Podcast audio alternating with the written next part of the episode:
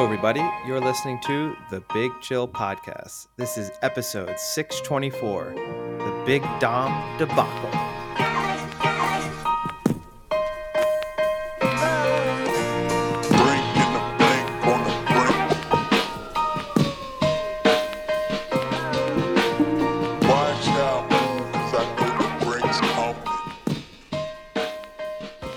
Hello, Big Chillians, and welcome back to the Big Chill Podcast. I'm Frank, joined as always with Eddie. Eddie, you've got me on the edge of my seat right now because you've promised me a good Vasilis story. Well, So it's let's- not. Let's say hello to listeners. Cut, Yeah. cut all the formalities, and let's get right to Vasilis. So this is, you know, for listeners who are new, obviously we haven't had a good Vasilis story in a while. I would encourage them to go back and listen to the sex party story, which is, which was a couple of years ago now. And there's been a few good Vass stories. This is not on the level of the sex party. I don't think anything ever will be on that level. However, we were out on Sunday night. We were at a bar. We were watching the NFL games, or I was. He was in his own world, but. Uh, At one moment, he asked for his vape to be charged behind the bar, his vape pen. And so it was charging. And then uh, there was this girl working at this bar. It's on a bar we go to super frequently. We'd never met her before. Uh, Vass was probably a little bit smitten. And in usual Vass, uh, you know, approach, also assumed that she was extremely interested in him as well, because how could she not be? And so we're kind of hanging out there. We've had a couple drinks. And then all of a sudden she comes over and says, Hey, close your eyes. I have a surprise for you. So he closes his, he closes his eyes. This is not going to obviously go down well for the audio listeners. It's a little bit hard to. But she's on the other side of the bar, so she's still behind the bar. He's directly in front of her. He closes his eyes, he purses his lips, and he leans forward for a kiss. and then she goes, I'm not going to kiss you. Your vape pen is charged. Just hands him back his vape pen. oh, that's so good. It oh, was- I love it. I wish I, I- wish when he when she when he leaned in, she like put the vape pen in his mouth. That would have been perfect. I've rarely laughed harder in a bar. And it was one of the kind of cringiest, most embarrassing things I'd ever witnessed. In fairness to Vass, he has the kind of personality where he was able to save it. So it wasn't, you know, it wasn't a kind of night ruiner from that perspective. But yeah, it was unbelievable to watch. It made me so happy. Like, this was good. mid 49ers dismantling the Eagles, and I enjoyed that more than I did the, what the San Francisco 49ers were doing to the Philadelphia Eagles. Oh. Who who took the heartbreak worse, him or Jalen Hurts? yeah, he he took it the same way as uh, Or or does he do like like a great Vasilis move and says like, "Oh, she did that because she I know she really likes me and she's just playing with me." No, he did. He pull. He tried to pull the "I was only joking" move. He was like, "I thought I was pulling the funny joke. Like I'm the funny one, right? Like, of course she wasn't going to kiss me." That was his spin on it. But I know Vass well enough, and I know he'd had enough drinks where there's absolutely no way that that's the the kind of prank he was pulling. But you know, as I said, he's got it suits him. The kind of doing the dumb stuff and making people laugh. It's you know on brand for Vass, and so he was able to, you know, if I if, if either you or I had had a similar experience, I think I'm in an Uber home immediately, and I'm never going back to that bar. Like that is one of the most embarrassing stories of my life. But for Vass, he can just shake it off, keep going, and you know he's got a goldfish memory when it comes to talking to girls. So he was immediately right back in there as if nothing had happened. oh, he uh subscribes to the Ted Lasso philosophy. I guess so. Yeah, he would have been the perfect. You know, you would have said he would have been the perfect NFL quarterback. You know, but Vass is the kind of guy. He's like Jameis Winston. He would have like thrown four consecutive pick sixes and then been on the sidelines telling everybody how he's got this and how this is the right perfect position for him to be in. And It really actually, you know, that's actually a great analogy because I'm almost positive I've seen that happen oh, at a bar. no, hundred percent. And he would have only he would also told you like it's too easy for me. I had to get us down 28 points because if not, this would have been a stroll in the park. And so for him there, he would have been like, she was all over me. If I didn't, if I didn't look like a kind of loser, then you know she would have been just eating out of my hand. So Too easy. Too easy. too easy. You know, no one wants the low hanging fruit. Oh boy. But yeah, I guess as we've been alluding to some of the NFL action there, I guess we can discuss uh not the most eventful weekend of NFL football, but still uh some significant action there. Yeah. Notably the 49ers beating the Philadelphia Eagles in the manner in which they did. And really, I think laying claim, we don't do power rankings, we don't do any of that stuff, but really cl- laying claim to the the number one spot in our non-existent power rankings especially considering we obviously discussed it last episode when you then factor in that the cowboys didn't look totally convincing against the seahawks on thursday night football so they didn't you know it's a win against a probably a playoff team Yeah. maybe And it's 41 Seahawks. points. yeah but they also allowed the seahawks just yeah, a, a team that had not been scoring freely over the past couple of weeks Yeah, yeah, it's it was a quite impressive performance by the Niners. Um, I I have to say, you know, I knock Deebo a lot, and I always ask where Deebo's been, but I have to say the Niners looked like a different team when Deebo was injured, and since he's come back. And I don't know if that is the reason. I mean, obviously he had a good game this game, but he has had other games like the past few where he wasn't as active as he is, but maybe just the the pure threat of Deebo Samuel just getting the ball and running through your entire team changes the way that your defense has to play because since he's been back, I mean their offense looks like it's at another level right now and it's it's I, I don't know how you stop an offense where is your best option that he's throwing to George Kittle? Is is that what Yeah. you is that what you try to play for? That he throws to one of the top five best catching tight ends in the league? No, I think you're right, and I think I mean obviously there's the Trent Williams factor too, right? And that makes Yeah, a big difference. Trent Williams also back. um, compared to when they when they had both Deebo and Trent out over that three game losing streak. It's obviously their absence was noticeable. Yeah, I think obviously Deebo, one of the best wide receivers in the league, so adding him as a weapon is big. But I think you're also right. It's just at a certain moment in time, it's too many offensive weapons to deal with. Yeah. like you can't crazy. you like you got to double team someone in a sense because you kind of feel like you have to. That probably has to be how you game planning specifically for Christian McCaffrey because if not, he'll just you know run you to death and be hit on you know quick throws out of the backfield. But then you've also got Deebo Samuel to do it, deal with. You've got Aiyuk who is having a great like, season. great, Quietly like- having a phenomenal season. yeah, I mean, huge season. And I give him credit because there are, you know, wide receivers tend to be divas. And he seems to have accepted his role as, yeah, he'll get targeted a handful of times a game. He definitely benefits. I think he's aware of the fact that he benefits from all of those other weapons being there. And he kind of gets to be there as the big play receiver, but might feel like he should be a number one.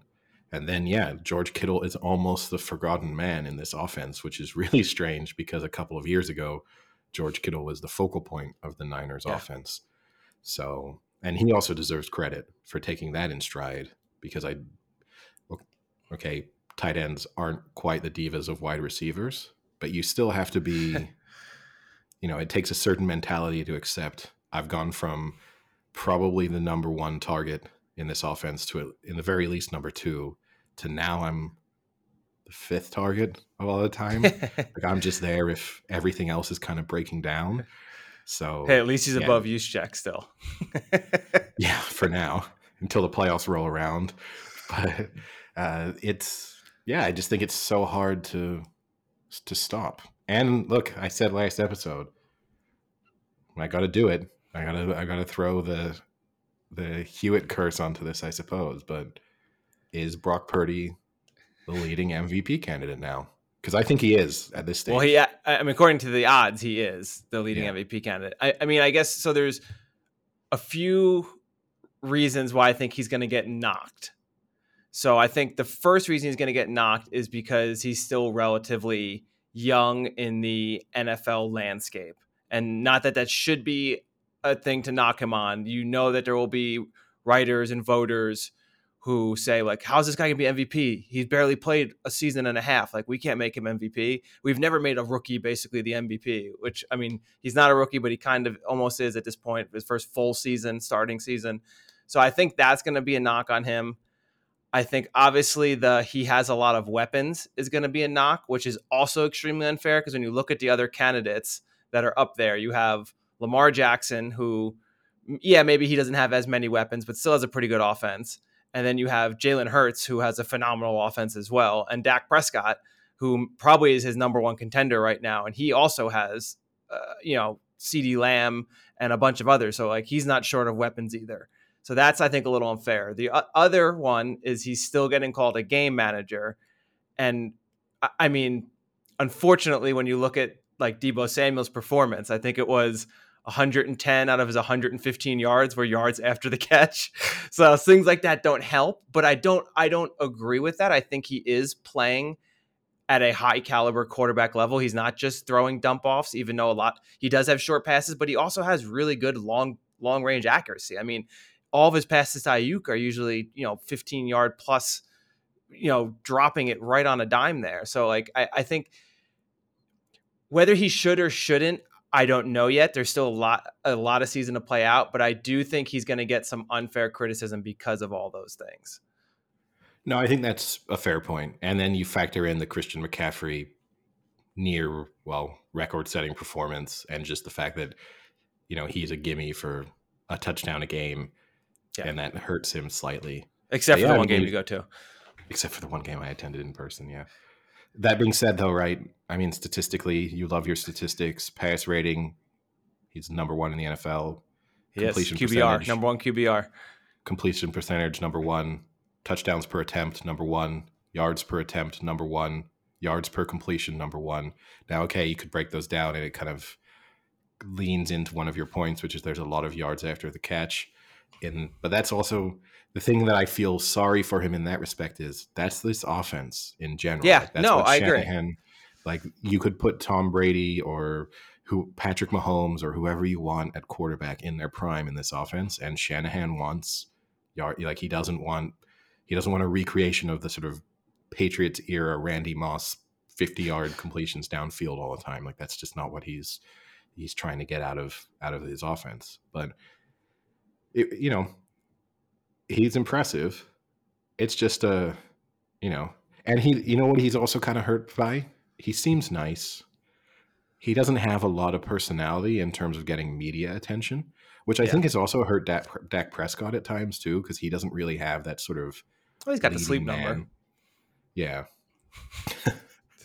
but but you know, like the grabbing the media attention, and I think that that helps the Niners that he is just kind of flying under the radar from a personality standpoint, not trying to turn himself into a superstar. But yeah. it probably hurts you from winning the media over and winning the mass sort of appeal element over if you're in terms of a, a kind of MVP candidacy. Yeah. I mean, because like you're very right. Uh, like, and it's weird that he he isn't as hyped by the media as he is because when I, all right, let's compare two scenarios. You have Tommy DeVito, who is a walk-on Giants QB, who I'll give him credit is playing much better than his opening performance of minus five yards passing. He's actually a salvageable backup right now.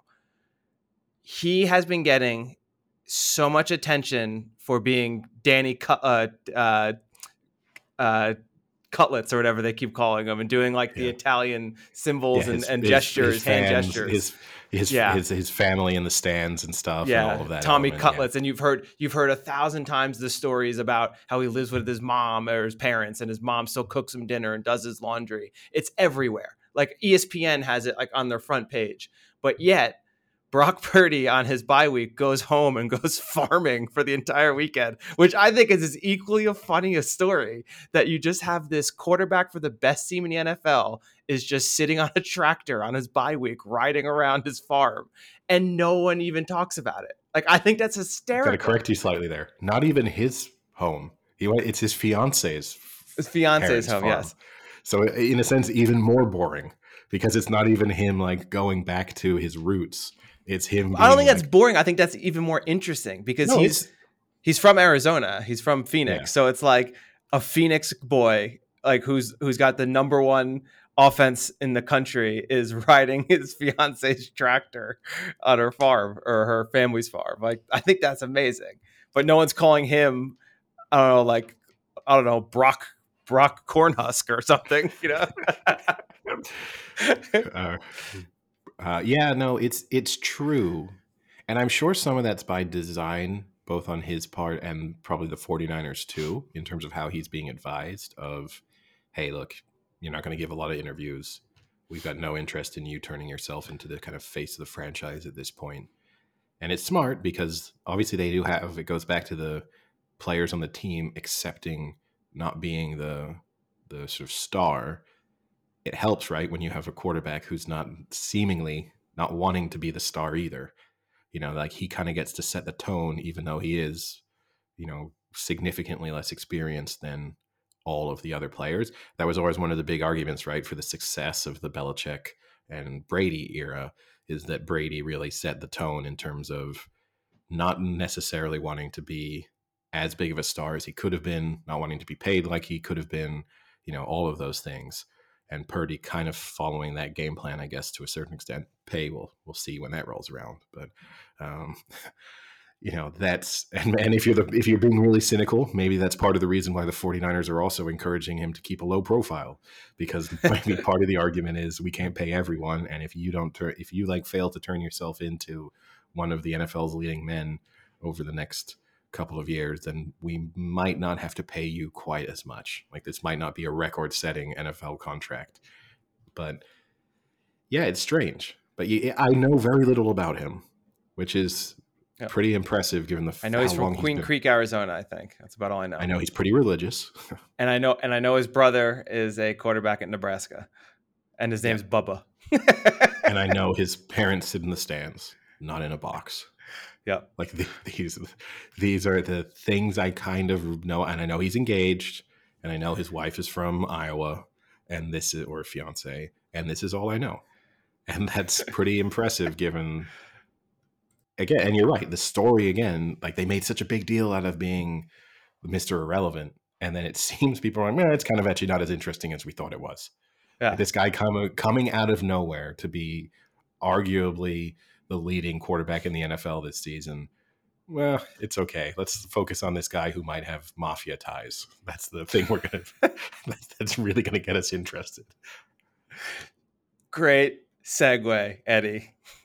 Speaking of mafia ties, I have never been more angry at sidelines and people on the sidelines in my life than the fucking fiasco with Big Dom and the Eagles. That is absolutely fucking outrageous to me that they have a person on the sidelines who pushes a player out of the way, like physically pushes him, and then that player retaliates by literally just sticking his hand in his face, like literally tried to almost like pick his nose. It looked like, and then the player gets thrown out because big fucking Dom and his 400 pound body got in the way.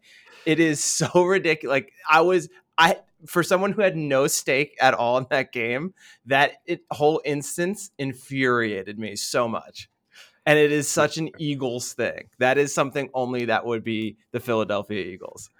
Yeah, I mean, I don't know why they need to have that type of special security on the sidelines during a game. I get it, you have player security and that they might be part of the travel. But you have and- like state troopers and Yes. other police officers on the field. Why do you Yes. need just a 450 pound dude that stands there next to you? What is he doing? No, Who's he going to run is- down besides a fucking hot dog vendor? this is part of the problem though is like this it's that whole get back culture right this idea that we suddenly we have to tolerate the fact that nfl coaches and even some players can't control themselves in the excitement of an nfl game and have to be like held back by these personnel and stuff once we created that type of culture we were headed towards this sort of issue pretty quickly because we're basically taking personal responsibility out of the people on the sidelines because you if you need a head coach to be dragged off the field by you know the fitness trainer or whoever it is who normally does it, then you're also going to eh, kind of lean in. But yeah, you're right. It's very on brand for the Eagles. I'm gonna have a rant here about Sirianni and also Big Dom. Both of them wear the Italian flag on there. Like Big Dom has it on the side of his shirt. Sirianni has it on the side of his visor and the side of his shirt, I think. I've got nothing wrong with people being proud of their heritage, but I find that so insufferable. And like, you're not Italian. I hate to break it to you. And if you are Italian, then why are you crying during the Star Spangled Banner on a daily basis, seemingly, when you're Sirianni?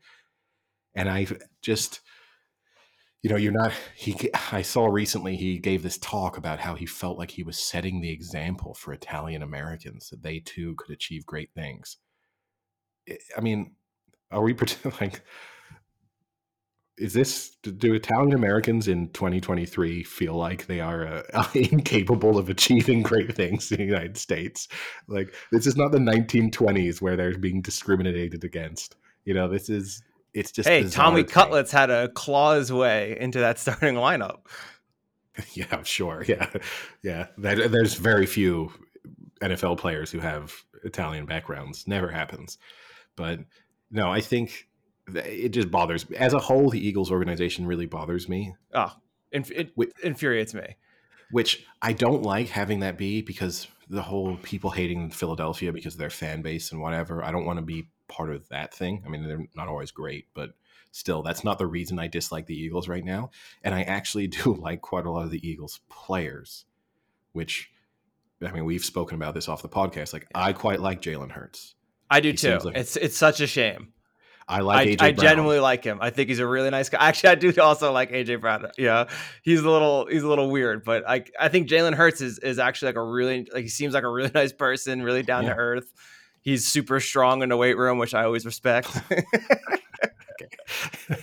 but but no, you know, like actually, to be perfectly honest, I can't single out a single Eagles player who really annoys me. Like they don't have, you know, but you know who I can't stand, Eddie? know, Sirianni and his 450 fucking pound henchman who looks like Kingpin from the Marvel comics. and I don't know how. Big Dom, get the hell out of here. If you're the NFL, he shouldn't be allowed on the sidelines again. Oh, I mean that. if if they are going to they suspended that person i don't know if you saw that they suspended the photographer who tyreek hill took his phone when he did the backflip celebration they suspended him for the rest of the year from being on the field because tyreek hill took his phone and did a backflip celebration but fucking big dom pushes a player on the field and if he's not gone for the rest of the year that's ridiculous Yeah, or unless no, I- unless unless Big Dom's gonna you know put the on them and they're a little nervous. maybe they'll add him to the 53 man roster. Maybe that's how they'll they'll work around it. But yeah, no, if he's, you know, it's just so unacceptable. And look, I mean, sometimes we steal some. I say steal. We refer to the stuff that Bill Simmons says. He made a fair point. In a big game, then, if that's the precedent that the NFL is setting, why wouldn't you just have non-playing personnel line the sidelines and Yep. taunt and push opposition players? Because no one care. No one cares. Like in the Super Bowl, no one's going to care if Big Dom gets kicked off the sidelines, but you might care if you know Bosa gets kicked out of the game because he gets into a pushing battle with you know some ra- random security staff member. Like you are you are telling teams, hey, you want a small advantage? This might be it. You if you play this correctly, okay, you can't do it every week because we'd probably crack down on it, but you might be able to find the right moment to really take advantage of this. it's it's absolutely tr- like it's it is ridiculous. And what even bothers me more is green like what Greenlaw did. It wasn't even a thing.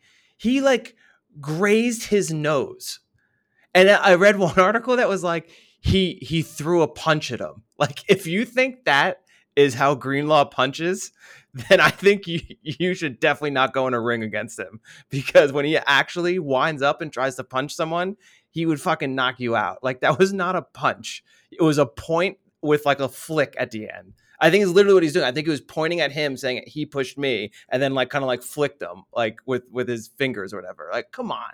You're to throw him out for that? Because this guy's eating mutts and gabagool sandwiches on the sidelines, pushing players. We're just gonna make him a character in The Sopranos now? Is this what's is this what's happening? Uh, but yeah, no, it, it it was pretty unacceptable, and you know it's a shame too. We've speak about a lot of times. It didn't overshadow the 49ers performance by any means, but still, it's just, it's disappointing to have that even be a talking point from what should have been. Oh, hey, the 49ers just went in and you know absolutely dismantle the team with the best record in the NFL. But and I said it to you. I'm not going to read too much into this 49ers victory, even though they did do it so convincingly, just because A, we've spoken about the fact that the Eagles were kind of due to lose at some point because they couldn't keep getting down by 10 points and at halftime and fighting back. B, they played a slate of tough teams and that was going to wear them down. And see.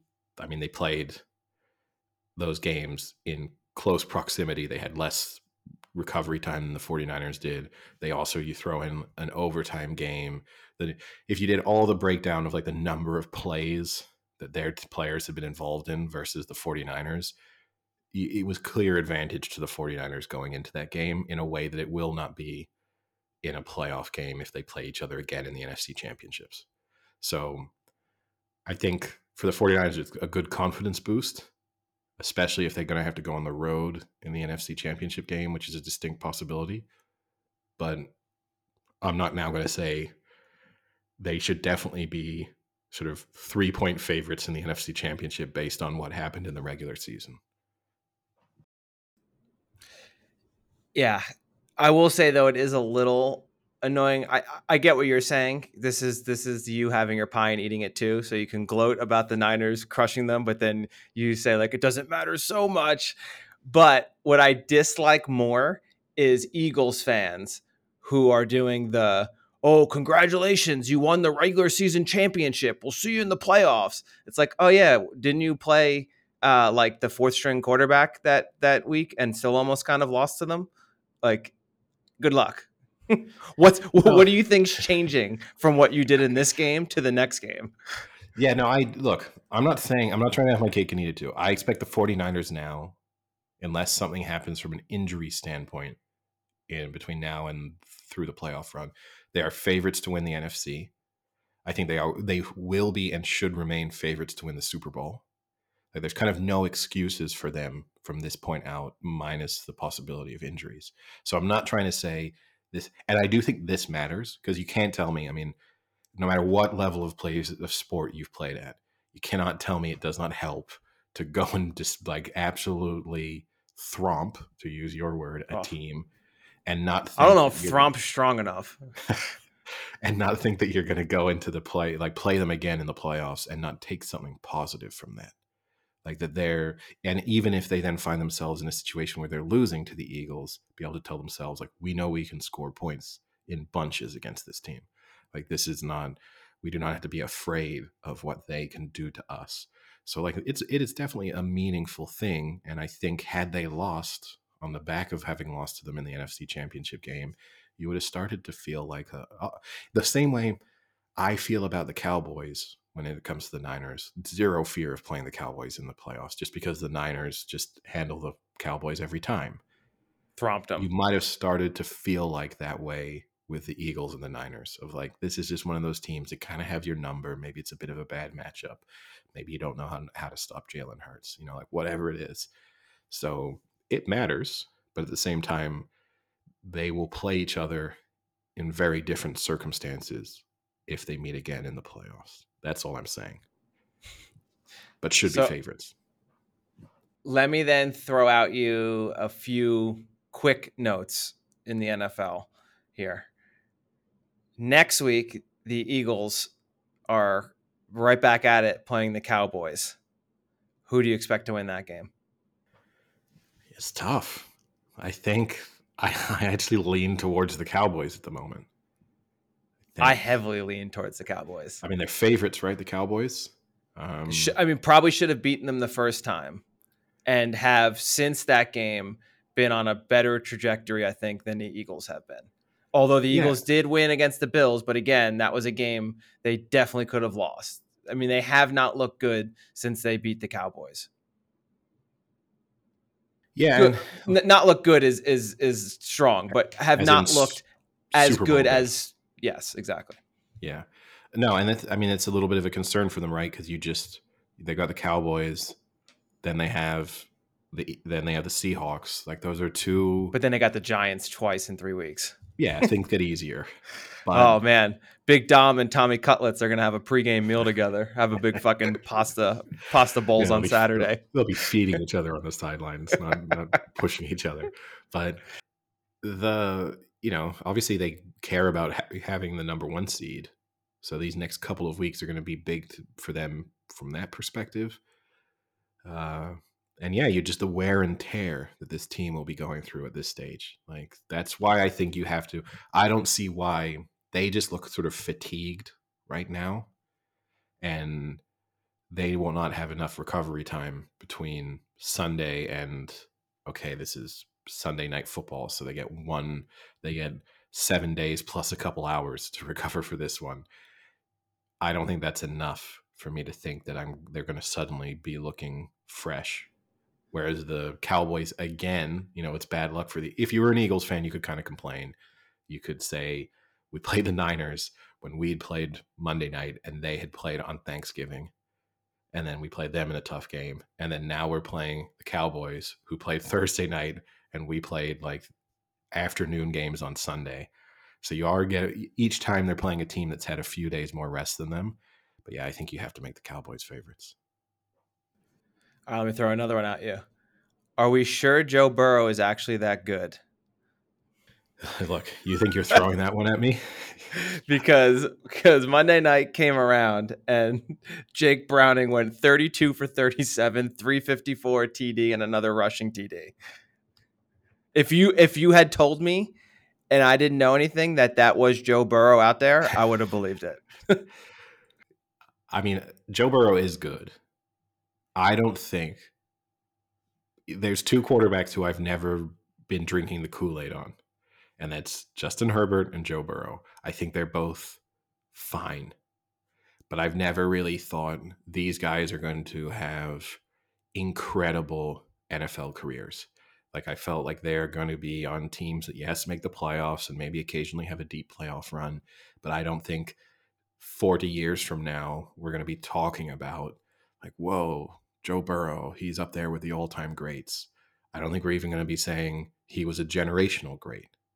So yeah, I'm I don't I think it's we can overreact to a backup quarterback going out and having one good performance against okay, probably a playoff team, but not one of the not exactly one of the best teams in the NFL.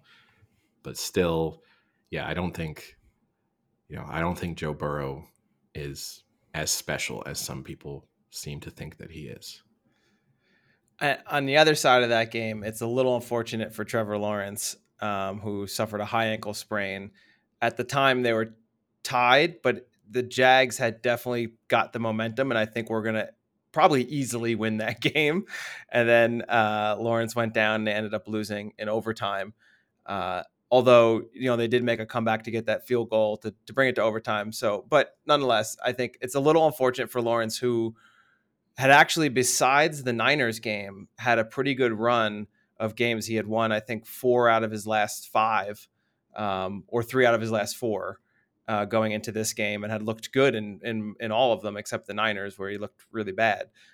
But uh, I think that's that's a tough beat for the Jags who were in contention for almost a bye in the Well, yeah, they playoffs. gonna, at that had they point. won, had they won, they were going to go go to the one seed, right? So Yeah. they would they would they have would have put been nine and three. They would have put themselves in the driving seat. Now you have to be concerned for them because all of a sudden they've got the Browns this weekend. Don't know what Trevor Lawrence's status is. I'm going to assume he's not playing. If they're even reasonably sensible, if they're thinking that they probably will be in the playoffs, why would you risk him?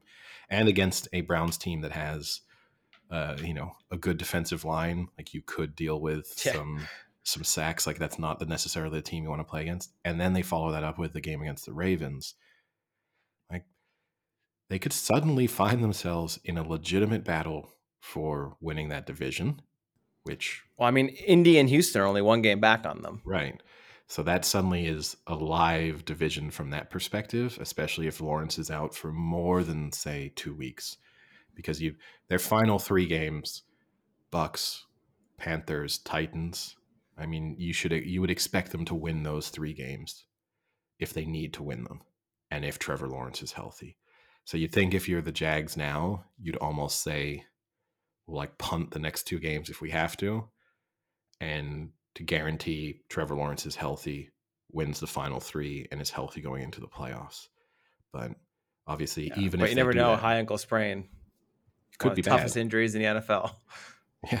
No, it could be bad. And it's one of those things we could just spend the next few weeks being uncertain of exactly how bad his injury is because they'll just put him on the injury report as having an high ankle sprain and tell us, well, you know, we'll decide closer to Sunday and then find he's sitting out each week. So, yeah, it's um, unfortunate for him, unfortunate for the Jags, but I think they'll still definitely make the playoffs. But they could, they've gone from potentially having that bye to now maybe being on the road on wild card weekend. Like that's a pretty dramatic shift in terms of what your playoff chances look like. All right, Eddie, you mentioned the Browns. Will we see a Joe Flacco playoff appearance? They're seven and five right now. Probably not going to win that division, which Baltimore is in the driver's seat now at nine and three, two games up. Yeah. Um, I think we see a Joe Flacco. Like if we do the thing, we go through their schedule. So I think they'll beat the Jags now, assuming Trevor Lawrence is not playing. They then play the Bears, who are a little bit resurgent, but I think people are giving the Bears too Ugh, much. too way much too much credit. I like- hate when people are like, the Bears are actually not that bad of a team. Really? Yeah. Are you fucking kidding me? I mean, we we were speaking during that Monday night football game, right? Where it was like Fields feels like he's having an okay game, but at the same time, they don't have a touchdown.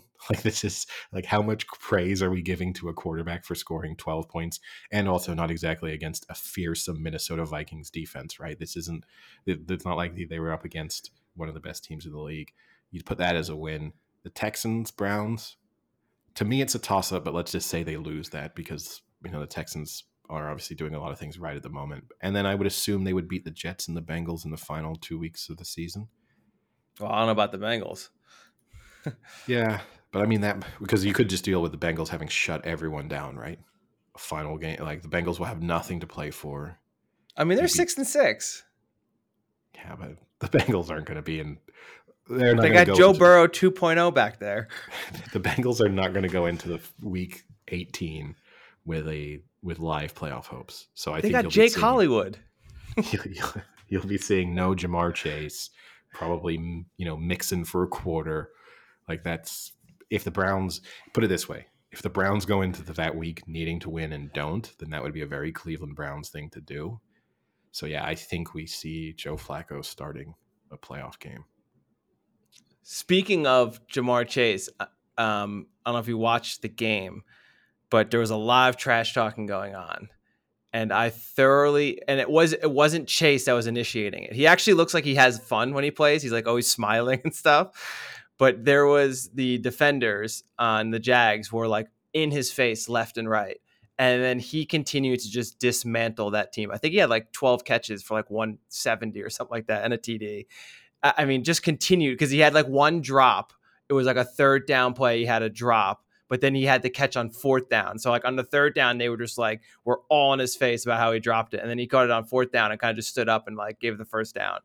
It was really nice to see when people like want to shit talk someone and then they get like stomped on. And it reminded me of the day before and the Cowboy or Thursday night with the Cowboys game with the tight end Ferguson, who got into it with Adams on the Seahawks. And then Ferguson then had the game winning touchdown over Yeah. Adams. and then that was a did you see CeeDee. Lamb? And then but but Ferguson played he played the high road and kind of just gave him a quick stare and then walked look. away. He gave him a look. Somewhat high road, but but the- CeeDee yeah. Lamb did not give the high road because he pointed and ran all the way towards Adams and then turned and celebrated. So it was it's I- I enjoy watching that when people want to trash talk and then and then can't back it up. It's it's fun to watch sometimes. Yeah, and look, I'm fine with someone trash talk. I mean, the difficult thing, right, is is you can't judge their motivations, right? So in the case of Ferguson, fine. I mean, like he's a good tight end, but I don't have any issue with someone trash talking him. It's not like you're kind of disrespecting one of the greatest tight ends in the league. Ja'Marr Chase is a difficult one. He's one of the top five, six wide receivers in the league. So you kind of have to be on a pretty significant Yeah. podium yourself before you can really be doing that without looking bad. But also maybe you're just maybe there's, you know, this story out that if you you can get in his head, you can get him rattled, you can make him do dumb things. And so maybe the player knows like look, I really shouldn't be trash talking Ja'Marr Chase. Like I don't deserve to do that, so to speak. But this might help our team. Like I might end up looking bad because there's going to be a few bad highlights after I've told him he sucks. But if it means we end up winning the game, which they did, then maybe you know that contributed to it in some way. But but yeah, it's uh who knows.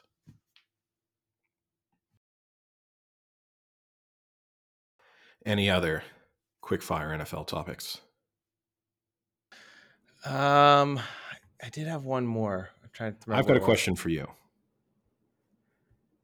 I want to know, and this is a difficult thing to get a straight answer out of you on, but I legitimately want to know right now what your opinion of, on Justin Herbert is.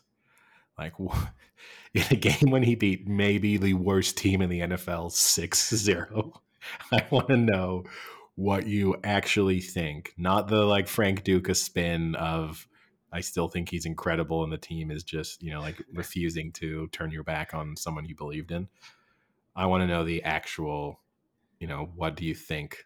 Where is he in terms of kind of quarterback ranking status at this point? I, I mean, I, I still think he's really good. I just think he's he's in a on a team that's just a disaster. They are like the definition of a clusterfuck. Staley is not a head coach. I mean, this guy has proven time and time again he is not a head coach. And it's I'm actually disappointed because I genuinely do think he is a very good, talented quarterback.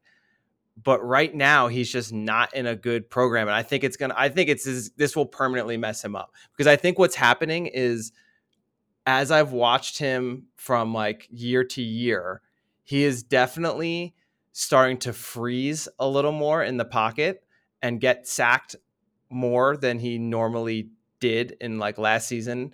And I th- I honestly think that's just because this offense is a mess and they're they have like no game plans. Like it's it's like one one time they're they're running it three straight times. The next time they completely forget they have Ekeler. It's like fourth and twenty, we're going for it. Fourth and one, we don't like.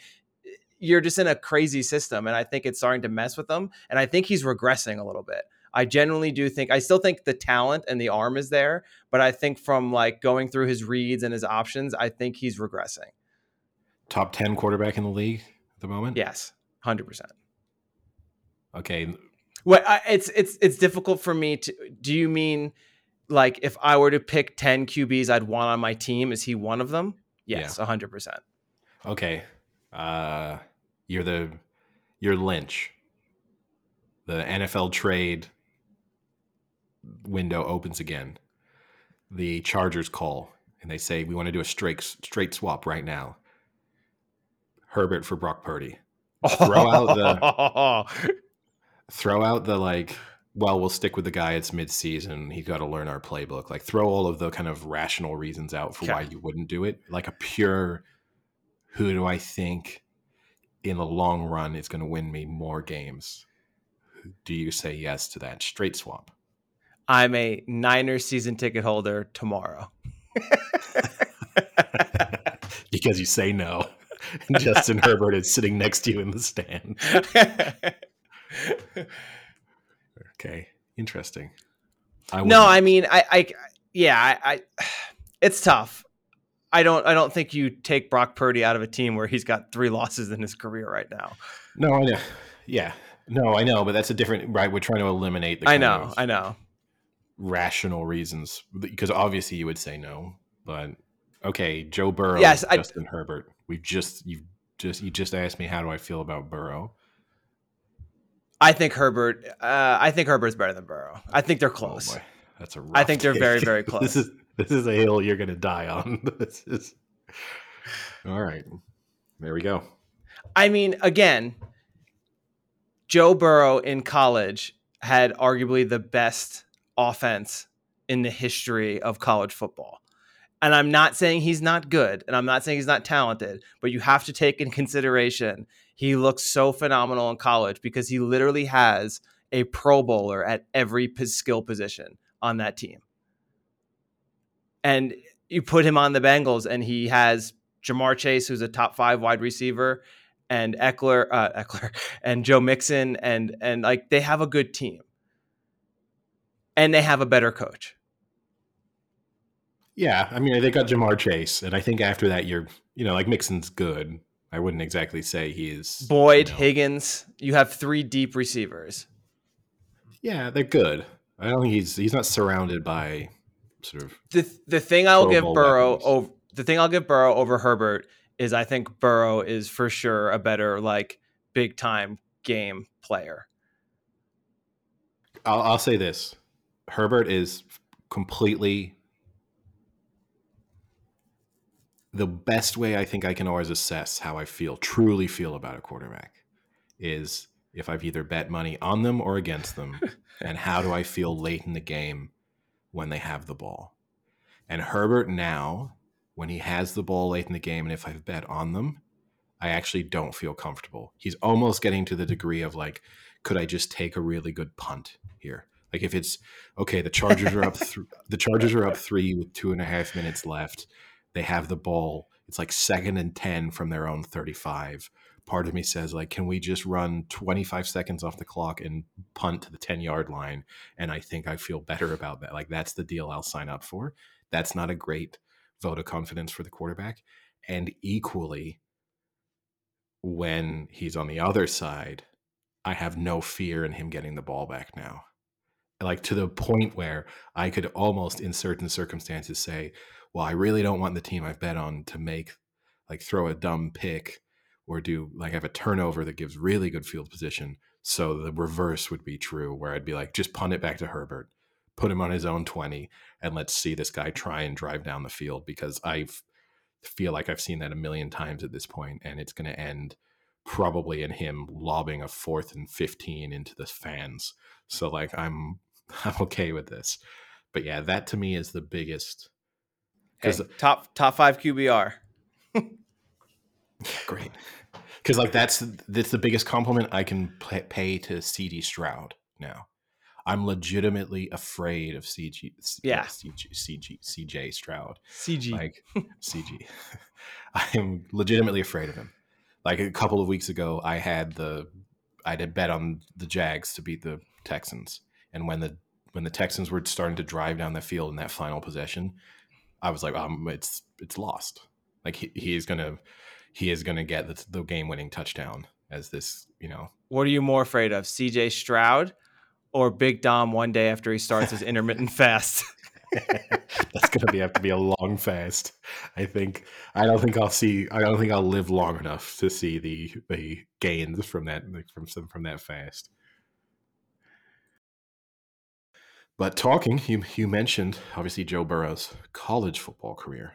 Unless you really have a another topic you want to wrap up with on the NFL, No, I think that's we- good. Once we, we talk about a six nothing game, I think we've hit it all. we we pay very little attention to college football for the most part. I mean, we both watch it on the actively. podcast. but yeah. on the podcast we rarely discuss it. Uh, obviously, you know, last couple of weeks of college football had some big games, big action, big drama, and then obviously the playoff matchups were set on Sunday for this year's college football playoffs, which is for those for our listeners not in the United States who are unfamiliar with the way college football works, just as like a very very quick rundown. Obviously because there are so many teams involved and they do not all play each other they play their schedule and then there is a committee that tries to assess the various strengths of these teams and ranks them on a weekly basis and then at the moment the top four ranked teams at the end of the season go into a playoff to try and determine the national champion so first versus four second versus third in the playoffs in the semifinals and then a final matchup to decide the, the winner that's a very, very quick, and it does not do justice to the complications and nonsensical elements of the college football mm-hmm. committee, but that's at least gives a brief explanation. The big drama, in a sense, in terms of how they were determining the four teams that made it this year, not for the first time, it involved in Florida State a team that had not lost. And yet that team finds itself on the outside looking in, not having been put in the top four. And I think fundamentally we kind of both agree on this topic in that the goal is to put the best four teams in, and Florida State is not one of them, particularly as they have their like what third string quarterback playing anyway. But then it does send a complicated message to other teams for the future. Yeah, it's it's tough, and actually, we both don't have much of a hill to stand on because in the past I've argued that if a team goes undefeated in a big conference, then they do deserve the shot. And you've argued that you want to see the four best teams in.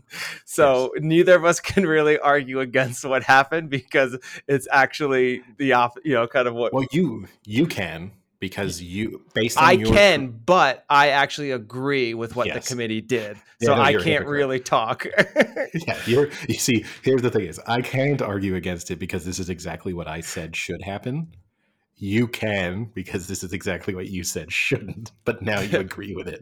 but I agree Right. with it this time. And it's tough. And my bigger, uh, you know, we're not the right podcast in a sense to like break down the uh, strengths of the various teams involved. The one thing I will say is, and I know you're the so college football is expanding the playoffs as of next year. And even this year, a lot of people said, isn't it a shame that we didn't have the expanded playoffs this time around? A few people even kind of jokingly throwing out, like, shouldn't we just quickly expand this to six teams for this year and like the top two get a bye and then we do it that way to be fair, which obviously was never going to happen, but whatever. My question is Isn't this a great example of why they shouldn't expand the playoffs? Because ultimately, this has led to debate and attention that college football probably desperately wants and makes people either love it or hate it, which is better than apathy. Whereas next year, probably there's not going to be a lot of discussion because No, see, I think that's where you're wrong because I think there'll almost be just as much discussion as who because it's so next year they're going to expand it to a 12 team playoff, which I also want to discuss in a second. But I think you'll still have the 13th and 14th best team even complain more because at that point the level of differences between the teams will be so diverse in ways of which you can argue for and against certain teams. Like right now, the main argument is Florida State is out. They're an undefeated team in a Power Five conference. How can you put them out versus another Power Five team that has a one loss? And I mean, that's pretty cut and dry. That that's those are the two things, right? Is does one team have the better strength of schedule that despite the loss they deserve to be in than the team that's undefeated that played an absolutely shit schedule and and the other added thing of losing their quarterback, which we can also discuss a little bit later, that people have been making the dumbest comparisons on the planet to. But when you go to 12 teams, you're not going to have an undefeated team at 13 unless they're in a crazy small conference. You're going to have like a two loss team comparing to like a three loss team or like a one loss versus like a th- and it's going to be crazy how you're going to try and compare that. So and the dumbest part is they're not going to have a fucking chance to win a national championship anyway. And that's kind of what bothers me is I don't know why they're so insistent on going to a 12 team playoff when this year is actually the perfect example of why 8 would be great and even maybe a little much because when you get to 8 that would be Oregon. And I can make a case that Oregon might actually be one of the best teams in the country. They've only lost twice to the number two ranked team, and both games they actually were probably the better team in that game, but somehow lost. You can make that argument. You go to seven, that's Ohio State. You can make the argument that Ohio State is the best team. You go to nine, nine is fucking Missouri. You can't tell me Missouri is the best team. 10 is Penn State. I've watched Penn State every week. They suck. All right, all right. First take. We, but you know what I mean? Like, like I don't understand why they're going where you're going to include Missouri, Penn State, Ole Miss, and Liberty. They're not winning. Like you could do six or eight, and I think you could legitimately say these are the only teams that are probably the best team in the country. but history would tell us with sports, right? Eventually, one of them will win. Like a 12 seed will win at some point, and people will love it. It will be a Cinderella story, although I don't really know how like the 12th seed should be a Cinderella story, but you know what I mean? Like people will lose their minds, especially if it w- were to be like a school like you know Liberty or something, you know, one of really a, a sort of smaller school. People would really get behind them. I do kind of agree with you. I mean, ultimately, you know, I, I think I could I could fix college football in a in a heartbeat, and you just go. Yours to is way too complicated. it's not that complicated. You just go to Division One, Division Two, relegation, promotion between the two, and you get it solved. And then you get to the they all play each other over the course of the regular season. You know, reversing year after year, home versus away, and then you take the best six teams, say from that, go into a playoff, first two by. The, the, the system is infinitely better from one season to the next. But I do I get where you're coming from, but Uh, uh, let, let me give you this. You say the Cinderella story. What's the lowest seed to ever win the NCAA basketball championship? Where they have Oh. 16 seeds in four different brackets. What's the lowest Probably- seeded team? probably an eight or a nine. Eight. Eight. That's it. Eight. So it's we've it's never been lower than the top 32 teams. So that's not really even a Cinderella. So But- actually, I, I don't think I don't think a, I'll, I wish I could bet this somewhere. For the life of my existence, I oh, don't you think a could 12 seed will win the will win I mean, you the get best this. You'd have to go through like a full health check to, for them to be able to give you the odds. But I'll say this: you're you're kind of right. Although I think those that statistic needs a bit more context because we are seeing even in college basketball, right, way more like 16s beat ones and you know 12 plus seeds make kind of deep runs because I do think two things are obviously college basketball kind of messed up anyway just because the uh, you know all the good teams are one and done, so that can kind of hurt them in the tournament against teams that actually have built some kind of chemistry over a couple of years. That's different to football. The transfer portal does mean that there is more quality of player. Like you are going to get good quarterbacks at uh, at the top twenty teams. You know, like we could go back a few years and you would have seen three great quarterbacks sitting on the bench for Ohio State, and that just won't happen anymore because some guy is going to transfer, get one point five million dollars to do it, and go. Well, I think play. I was gonna say I think NIL ruined that. Yeah. Yeah. So, you know, the two a quarterback will never sit. Yeah. So there'll be a, there is definitely going to be more parity between, you know, amongst the top 20, 25 teams now than there was 10 years ago. So Maybe, but I mean, you could also argue that those top teams have so much more money to spend on players that you're going to start to see a concentration of players just going to the schools that are giving them literally the biggest contracts. yeah, maybe, but you're still not going to get a quarter. You're still going to end up, most teams are going to end up with a good quarterback. Like you're going to get, you know, if you are a pretty big program, you're going to end up with like a, you know, um, blue chipper quarterback, which is a big thing, and obviously in college football in particular. But I don't know.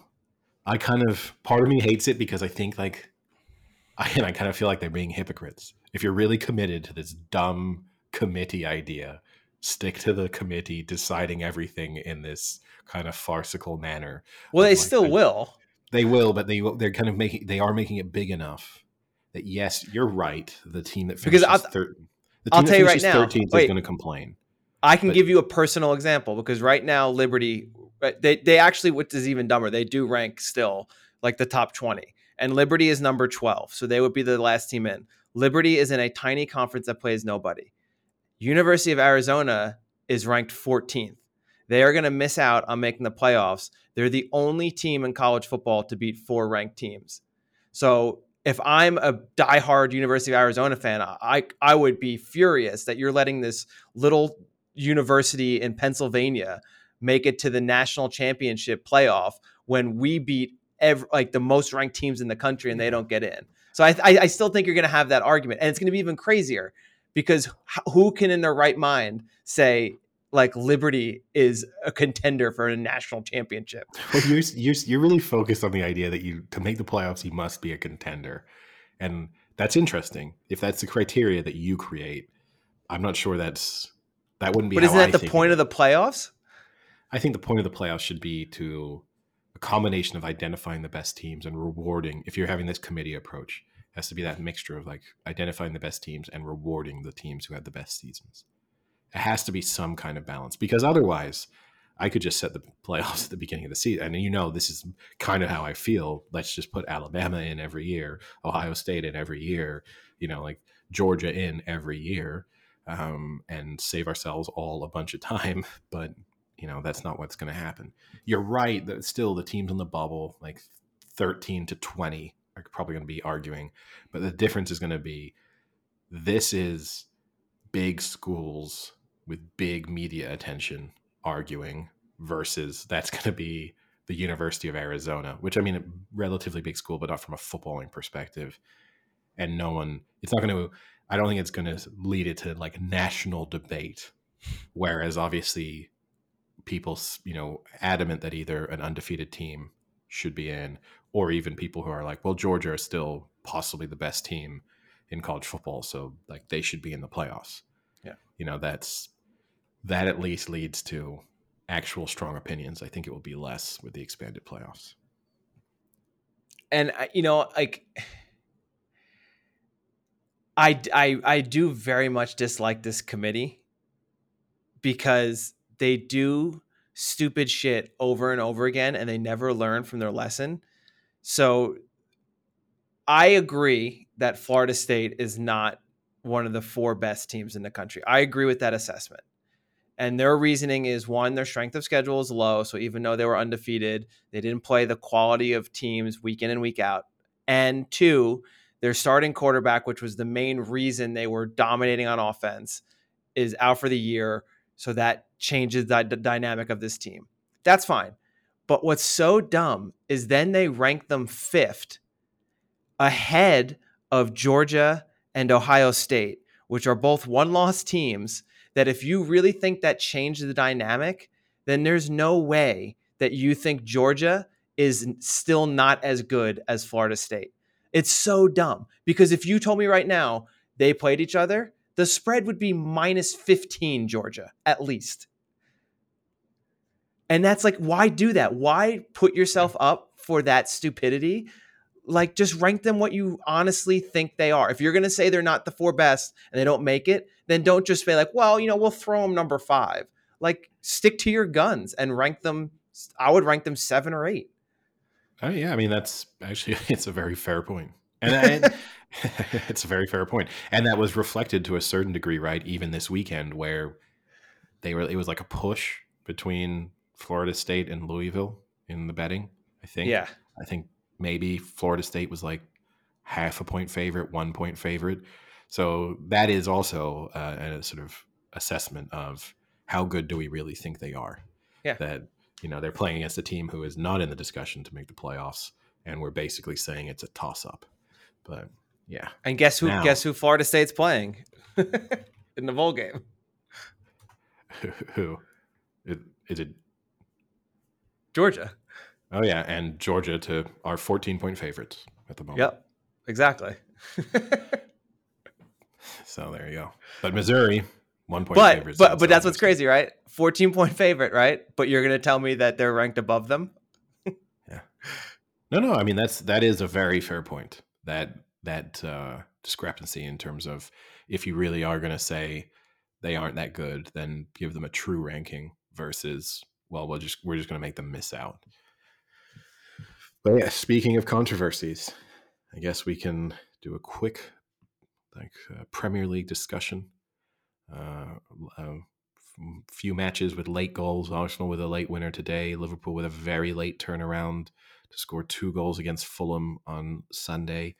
But really, the big talking point from the weekend or, or these kind of last set of fixtures was Manchester City drawing against uh, Spurs. Is it the big talking point or is it your big talking point? oh no, I think the refereeing element is the big talking point. yes. I think Um, the the handling, the game itself. I think we don't have to speak too much. City were f- by far the better team. Should have won if they play that game. You know, nine times more. I think City win nine of them. It was one of those like I don't know quite how Spurs managed to score three goals. I don't know how City only managed to score three goals. So you know, it's we're, we're, we're an XG podcast, right? I think the XG was like Spurs' XG was something like 0.4, and yet they scored three goals. City's XG was something like 2.8, and they scored three. So, I mean, they did, they were about right, although that also included an own goal. So you kind of don't get a big benefit from XG from the own goal anyway. So, really, that means they should have scored probably four if you're kind of using XG properly. But yeah, it was, um, you know, not too much to discuss from the sort of match itself, aside from in the dying minutes, uh, Haaland being fouled, kind of riding the challenge, getting up, playing a ball, putting uh, Jack Grealish through on goal with a ball over the top. The referee signaling very clearly that he was playing advantage. And then, for whatever reason, as soon as it was clear that Grealish was through on goal, deciding to blow his whistle and bring it back for the foul. It is one of the most confusing pieces of officiating I have seen in the Premier League in recent seasons. It's difficult for me to think. And I actually think that this is less excusable than most of the big mistakes we've seen from referees in recent, like certainly this season. I think this is worse than VAR making a mistake with the offside for the Diaz goal against Spurs. I think this is genuinely worse refereeing because that was like confusion and poor communication leading to a bad mistake. This, it's actually difficult. I want him to give an explanation of well, why did you do what you did? Like, what was why signal advantage and then decide to stop play when advantage has been gained? It's very difficult to kind of understand. So, do, do you think he just genuinely got confused and didn't realize he had signaled the advantage and then blew the whistle as like to bring the ball back and didn't realize that he had signaled advantage? Like I because to me that's like one of the only reasons that unless you kind of just like literally had a brain fart and didn't realize what you did, I don't know why you do that. I It- think it the made, only it made no sense. I mean, it's difficult to forget that you signal advantage, right? Because it's such a clear action of sticking your arms up to show that play can continue, but that you've said there is a foul there. The only thing, if you really are going to defend him, I think the only thing you can give him is that Haaland gets up, kind of plays this ball off the, over the top, and maybe from the angle that he has, he does not realize that Grealish is through on goal. Some people are defending him by saying he thought that Grealish was offside. I won't accept that as a defense. Doesn't matter. With, with VAR, you just let play continue and then you go Yeah. back. Uh, I think the only thing you can say is he felt like maybe from his perspective, oh, Haaland sort of basically kicked this away. I'll bring this back for the foul. I mean, it's just a tough one. It's a really hard look. You could tell it was so bad because Pep Guardiola was so angry. He wasn't even angry. You know, you saw someone, he just on the sidelines was just bemused. And I then felt bad for the fourth official. You, and you could watch the replay of it with Guardiola speaking to the fourth and just kind of gesticulating towards the fourth official in complete confusion. And the fourth official is just sort of like shrugging. They obviously can't say anything. An actual acknowledgement of like, oh boy, we've he's fucked up there. Like there's no yeah. I can't really say anything. Like you're right, but I can't say you're right because that's not what my job is supposed to include. But yeah, it's it's a bad one. It's a bad one. And you know, probably come the end of the season, it won't matter. And look, we also cannot say that Jack Grealish was absolutely guaranteed to score. I think he probably already had one. Didn't Yeah. Yeah, he did. Yeah, he scored what should what you would have expected to have been the winner Yeah. when he put them three two up. A nice one. Um, but you would have felt very confident with him bearing down on goal. But it, you know, it's not as if it's different from the Diaz situation in that respect. You're not talking about a goal that actually was scored that's been removed. But yeah, a very bad bit of and just overall the standard of officiating in the Premier League and English football as a whole at the moment is subs is terrible. It's really unacceptably poor for a, a, a league that has so much money in it. yeah, it's it's one of those things that I I genuinely hate to hear when people say the ref shouldn't be deciding games or matches. And I hate that because it's usually not the right thing to say. Because the, the other example I'm thinking of that to me was almost just a bad of a call is in the Chiefs game at the very end when Mahomes throws to Valdes Scantling and Scantling the player literally jumps on top of Scantling and knocks him to the ground and they don't call pass interference. And you hear like the well, you know, like you don't want the refs to decide a game. It's like, but the ref not making a call has decided the game because he didn't make the call he should have. And it's the same thing here. Like, like, oh, like, eh, like you know, maybe the ref shouldn't even played the advantage. Like, no, he should have played the advantage. It was the right thing to do, but he's just shit at his job and messed it up. Like, it isn't. It, it like it pisses me off when when refs decide games or matches, but not because they're like making too many calls or being too nitpicky, but they're just shit. yeah, and this is the tough one too, right? If he had just blown his whistle instantly when Haaland had been fouled, I wouldn't have had any issue with it. Like it would have been fair to assume that Haaland going in the direction of his own goal, being fouled in the under the circumstances that he was, that just instantly blowing for a foul and awarding the free kick would have been fine. And if he'd done that, he would have been a bit critical of like, look, we want to see referees play advantage. Like there's a reason why we have this. Don't stop play every time. It's bit it's frustrating for the players. It's frustrating from a fan perspective. You slow the game down. You could have had that criticism, but fun, you you would have ultimately, and you probably would have had Haaland yelling in his face about it, but not quite to the same degree. But to have to play the advantage and then, like to do kind of neither one nor the other to like play the advantage, but like oh actually it turns out they had advantage. Never mind. Let's just come back here.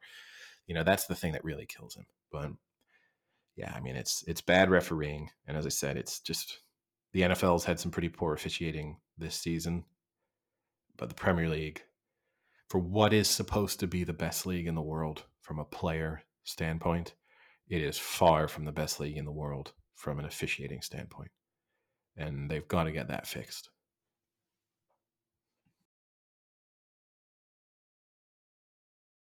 All right, last episode we uh, teased that we would be discussing Squid Game, the challenge. Is that what it's called? The yeah, I have not watched a minute of it past the trailer. Okay, I have watched. But I, first, I want to hear your take. I've watched the first two episodes, so I wouldn't. You know, there will, there won't be any spoilers in this. I think it's fair to say for people, this will just be a discussion of like, do we think you should watch it, or is it interesting as a concept? It's pretty enjoyable to watch. Like I wasn't sure whether or not I would actually find it fun to watch. It it actually is interesting. The people who are on that show are insane. Like the people who they have found. But that's to, probably they had to. That's oh. probably how they got on. Oh yeah, the vetting that they did, the like record a video of yourself and then we'll speak to you and all that stuff. They did a good job of identifying the right type of weirdos to be in there. There are also very clearly, I know there's been a bit of a backlash to one guy who don't know if you've seen the clip where he's kind of like crying and then potentially throwing up. There's no, uh, he does like the cookie game. So for starters, uh, that's okay. I don't want to have spoilers. They ha- he is one of the people, basically one representative of each of the four groups. They have to determine which of the the like cookies, you know, the thing where the, the needle. Did you watch Squid Game, the actual TV show? No. Okay, so I only watched. Well, I watched like two episodes. Okay, so if you didn't see that game, which I think is where they had to like carve the cookie out from the mold, uh, he kind of messes that up, and then he's just constantly on the verge of throwing up. So he's sort of gagging, and then when he gets eliminated, he both like cries and nearly throws up. And there's been a bit of a backlash on the internet, being like, "Turns out he's an actor, and we think this is like him." Trying to show off his range on the show, which I think a lot of people are probably using this for, right? Like, here's okay. my chance to like get a bit of a social media following, show yeah. people that I can cry when I need to, show people that I can really act sad or happy or whatever. But yeah, I feel a bit sorry. But the people in general, like I, I would have loved to go on the show in terms of I think actually doing the challenges would have been fun. I don't think I could have handled the other type of people who would have been around me. Yeah, it, it I the trailer looked looked like something. It's, I mean, it's fun to watch. Like I would actually say, like if you're looking for something to watch, watch it. I think it's better. I know you liked that like one Korean show where they took were taking like, 100, I think it's called. super it's yeah, called? like super athletes and putting them against. Yeah, that was really cool. This is kind of nice that it's normal people. Now you do have very athletic people in this group, but then you also have 65 year olds who obviously are not going to be, and that kind of changes that balance because people are trying to make uh, allegiances and stuff, and you obviously you want some strong people, but then you also might want people who might excel at the more mental challenges. So you do have this, you know, who do you make friends with and why is an interesting part of it, but it's good the thing I would love to know, and you you kind of mentioned it right. What percentage of the 400 and something people who start on the show would have done it had they been told you actually could die? Like that's what I would like to know because there's definitely people in the world, right? And not just well, that, of pe- then isn't that just Squid Game? that is, but not because not because of just pure desperation, because uh, that's obviously sad, which is what Squid Game leads into. Is like people who are in like desperate, desperate positions in their lives who are willing to risk everything to try and get themselves out of it. I just mean even people who might be like, "Hey, I could become a little famous and make four point six million dollars." Fuck it, I'm pretty confident in myself. Like, and what do you do? It's like, well, I'm a realtor in Tucson. You know, like like actually actually life is pretty good i have two children and then they're like you know what i've always thought i would be good at something like this like i watched squid games on netflix and i knew i would win it and i'm i'm willing to put my money where my mouth is here like i will Put my life death. on the line. yeah you know there's people who would do that like they wouldn't even like you'd be like oh you're not desperate not at all just desperate to prove myself Like, I mean, I also just like what we talked about in the podcast. I would love the idea of it being like it is, but for this first episode, they have like four paid actors in the front because it's the first game, the red light, green light game. yeah And in the very beginning of red light, green light game, they just like legit get shot and pretend to be dead. And then Well- just to see what happens to those people are just like, oh, fuck, this is real. I mean, here's the thing I give people credit for too, right? Because they have these like exploding blood capsules on their chest when they get eliminated to try and make it seem like they were shot. And Yeah. people really commit to their death ah. Like people go full on. And you get, you know, some people are friends and they've gone on with each other. So you get one person dying and then like me turning to you and being like, I love you, man. And like like a dying, it's like a saving private Ryan scene, and like you turning to me like as you're on the sand, being like, "Win it for me, Eddie." there's, there's a lot of those moments, and you don't know how much people are knowing it's amusing versus they're just complete weirdos, right? Like Yeah. if we were on it, would we act that way because it would make ourselves laugh a little bit to have done it? You never know, but um, yeah, it's uh, it's watchable. I will say that it's very watchable, but I can only do one season of it. If this comes back for season two, I've had it. It's it's it's it's kind of done it, but yeah, we'll see. Yeah. Well, I've I think we talked about the curse uh, already, um, which I haven't been able to watch episode two yet, so I'll be watching that soon. But I did watch uh, Bodies, which is a Netflix show. It is basically the poor man's English version or UK version of Dark. uh, it, it wasn't bad, but it's basically a murder mystery with time travel and different timelines and things. Uh, I like am a sucker for time travel, and I'm also a sucker for murder mysteries, and I'm also a sucker for UK shows. So like it merged really well. But I have to say, I didn't like love it. Love it. It was good. I I watched it. It was enjoyable. I don't regret watching it, but it wouldn't be like my highest recommendation to anyone. It's it's it's worth it if you got some time to kill. It was actually really long. It was like eight eight episodes of an hour each, so it's a pretty big time commitment for a pretty smallish story.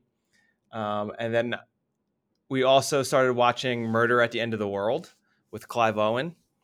Uh, it's from the people who made uh, OA, the that really weird show with the angel and stuff. Um, and that's actually pretty good. Uh, I think there's like two episodes left, but it's like one of those weekly drops.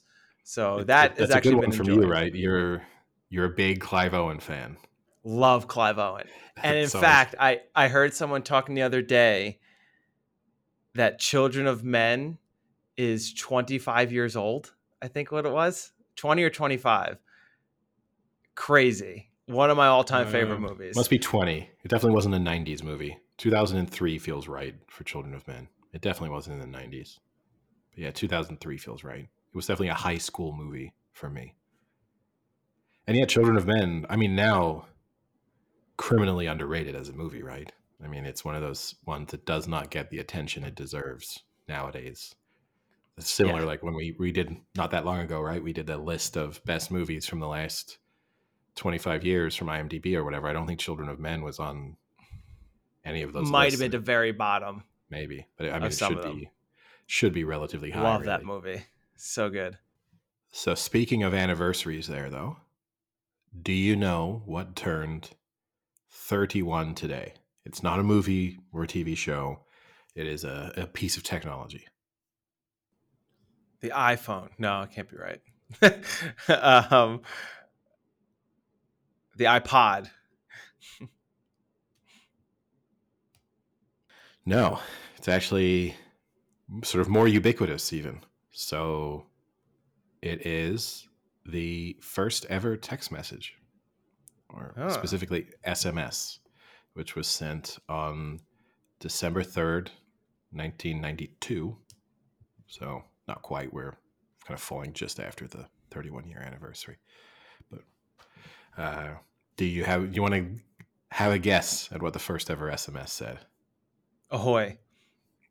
No, it's not a bad guess. It said it was just Merry Christmas.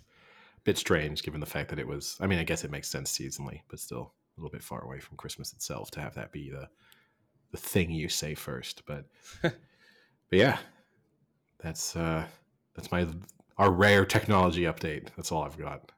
I was either going to guess Ahoy or Mary Had a Little Lamb. Okay, that would have. I think that was the first thing recorded on the phonograph. it's interesting that they didn't try and do, which obviously often people do, right? Like to kind of mimic the uh, sort of first telephone conversation. Uh, but yeah, still difficult to imagine my life without text as a guy who does not like speaking on the phone. Uh, you know, I'm nothing. Nothing annoys me more than someone calling me over texting me. So I'm very happy that SMS exists. I, I guess it's tough to replicate the first telephone thing because it's Mr. Watson, come here. I want to see you. yeah, well, that could have been the text message. You got to That have very have- specific circumstances for that to happen and work That again. would have been a great way to start off the way in which all the text messages have gone on to be used. Mr. Watson, come here. Netflix and chill. Yeah. Eggplant emoji. Invented on the same day that the text message was. That was like the first thing they did when the technology came out. How quickly do you think Mr. someone Watson showed up with, with, with like a basket of eggplants. How quickly do you think from the first SMS being sent to people starting to do the like back when you had to like use characters to do the like dick symbol and stuff? How do you think that's in the first hundred SMSs that were sent? No, no, No? no. You don't No, think so? no way, be- because it was probably such a limited amount of people who had them. Yeah, but you know, still. You don't think you don't think those guys are gonna instantly be like, I'm gonna be like, hey, look, look fast, look what I'm about to send to Frank. I can send him something that kind of looks like a penis.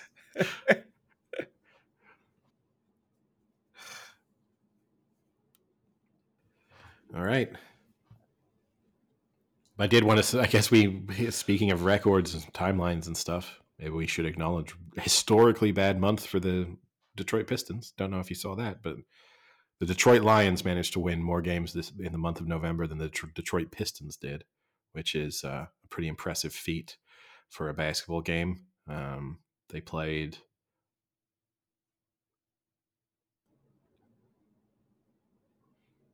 I believe, 15 games in the month of November. They lost all Okay. 15. Oof, tough, tough beat. it's it's a rough look. So I, I saw literally one of the statistics was that the Texas Rangers won more games in November than the Detroit Pistons did. And the Texas Rangers the Texas Rangers only played one game in November. So That's always an unfair thing. yeah. All right. Any any other topics you'd like to cover?